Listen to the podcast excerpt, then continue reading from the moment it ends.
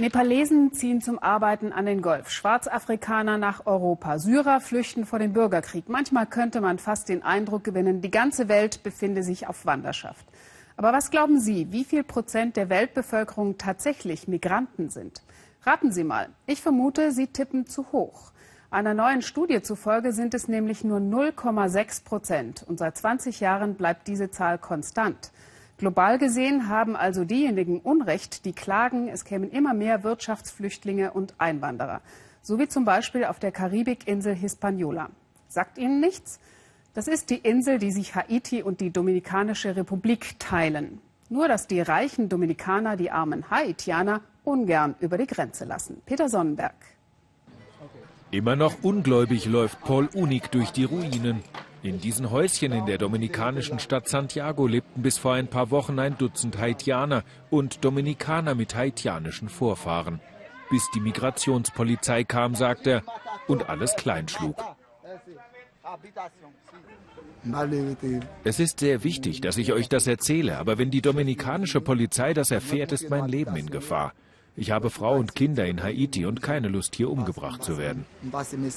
Solche Einsätze sind keine Seltenheit. Die Polizei sucht illegale Einwanderer, um sie abzuschieben. Aber auch wer Papiere hat, sagen uns die Leute, werde diskriminiert.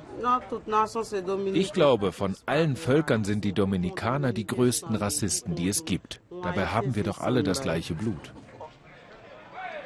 Aber sie leben in zwei Welten. Ganz früh morgens fahren wir an den Grenzfluss zwischen Haiti und der Dominikanischen Republik. Zwei Länder auf einer Insel, Hispaniola. Zehntausende Haitianer, die sich keine nassen Füße holen wollen, warten auf der Grenzbrücke, bis die Grenzer das Tor aufmachen. Die meisten wollen auf den dominikanischen Markt einkaufen oder ihre eigenen Waren verkaufen. Manche aber wollen hierbleiben und die sind den Dominikanern ein Dorn im Auge. Das Verhältnis zwischen Haitianern und Dominikanern leidet unter den Vorurteilen des Rassismus und der Fremdenfeindlichkeit. Das liegt daran, dass wir Dominikaner denken, wir seien Europäer, Spanier und die da drüben Afrikaner, Sklaven. Wir sehen nicht, dass wir von ihnen profitieren, von den Arbeitern auf Baustellen und Feldern und von den Kunden auf unseren Märkten. Die Dominikanische Republik ist nicht reich, aber im Vergleich zu Haiti erscheint sie den Grenzgängern als gelobtes Land, in dem sie gut Geld verdienen können. Jahrzehntelang holte die Regierung die Haitianer sogar selbst ins Land, damit sie auf Baustellen und in der Landwirtschaft Arbeiten übernehmen, die kein Dominikaner machen will. Die ersten kamen vor mehr als 30 Jahren und haben hier Kinder bekommen. Tochter solcher Gastarbeiter ist auch Juliana de Quispierre. Sie ist Analphabetin und will lesen lernen, damit sie irgendwann Lehrerin werden kann. Geboren wurde sie hier in der Dominikanischen Republik. Laut Verfassung war sie deshalb Dominikanerin, genau wie ihre Tochter Nairobi. Doch als sie ihren Pass verlängern lassen wollte, nahm man ihr alle Papiere ab, auch die Geburtsurkunde. Jetzt ist sie staatenlos, kann nicht arbeiten oder reisen, sie kann nicht einmal beweisen, dass sie Nairobis Mutter ist. Dicen que no son dominicanos. Sie haben mir gesagt, ich sei keine Dominikanerin mehr, weil meine Eltern Ausländer sind. Aber deshalb bin ich doch keine Ausländerin. Ich kenne nichts anderes und ich fühle mich als Dominikanerin. Ich hatte eine Geburtsurkunde der Dominikanischen Republik.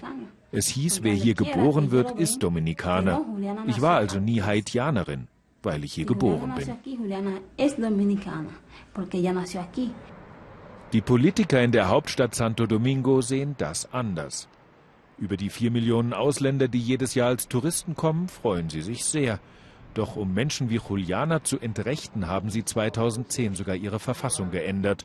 Kritische Fragen dazu mögen sie gar nicht. Ich würde mir wünschen, dass Sie endlich verstehen, dass wir nur die Probleme, die sich über die Jahre angesammelt haben, lösen wollen.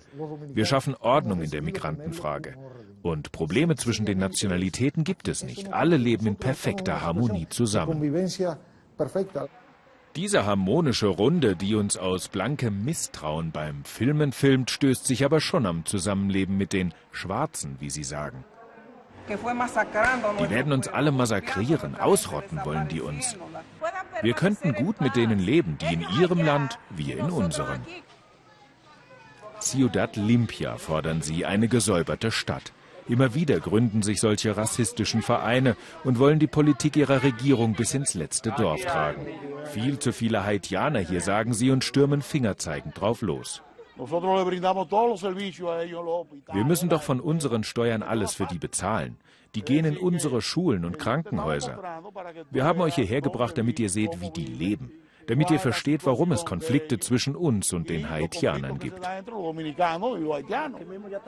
Dass viele hier dominikanische Geburtsurkunden haben und nur deshalb so leben, weil sie wegen ihrer haitianischen Herkunft nirgendwo anders eine Wohnung bekommen, vergessen die Haiti-feindlichen Stadtsäuberer. Sie stört nicht, dass diese Menschen im Dreck leben, sie stört, dass dieser Slum so nah an ihren Häusern liegt. Den Beweis, wie wichtig ihre Arbeit ist, wollen sie auf dem Markt liefern. Schaut euch um, sagt Luz Brito, überall Haitianer. Die Betroffenen selbst können bei so viel Unverfrorenheit nur ungläubig hinterherschauen.